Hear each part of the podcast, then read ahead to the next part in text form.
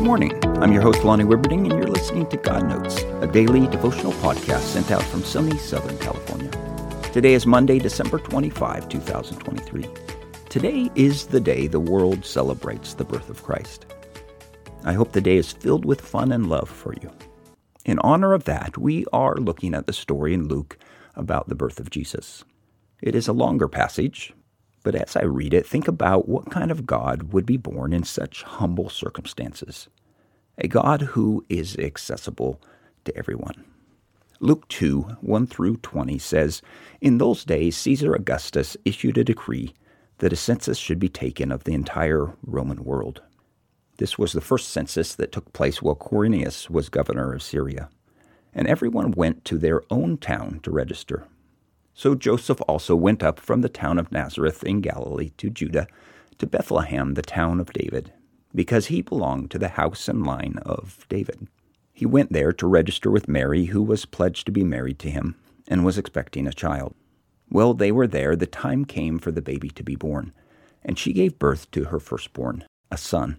She wrapped him in cloths and placed him in a manger because there was no guest room available for them. And there were shepherds living out in the fields nearby, keeping watch over their flocks at night. An angel of the Lord appeared to them, and the glory of the Lord shone around them, and they were terrified. But the angel said to them, Do not be afraid. I bring you good news that will cause great joy to all people. For today, in the town of David, a Savior has been born to you. He is the Messiah, the Lord. This will be a sign to you. You will find the baby wrapped in cloths and lying in a manger. Suddenly, a great company of the heavenly hosts appeared with the angel, praising God and saying, Glory to God in the highest heaven, and on earth peace to those on whom his favor rests. When the angel had left them and gone into heaven, the shepherds said to one another, Let's go to Bethlehem and see this thing that has happened, which the Lord has told us about. So they hurried off and found Mary and Joseph and the baby who was lying in a manger. When they had seen him, they spread the word concerning what had been told them about this child.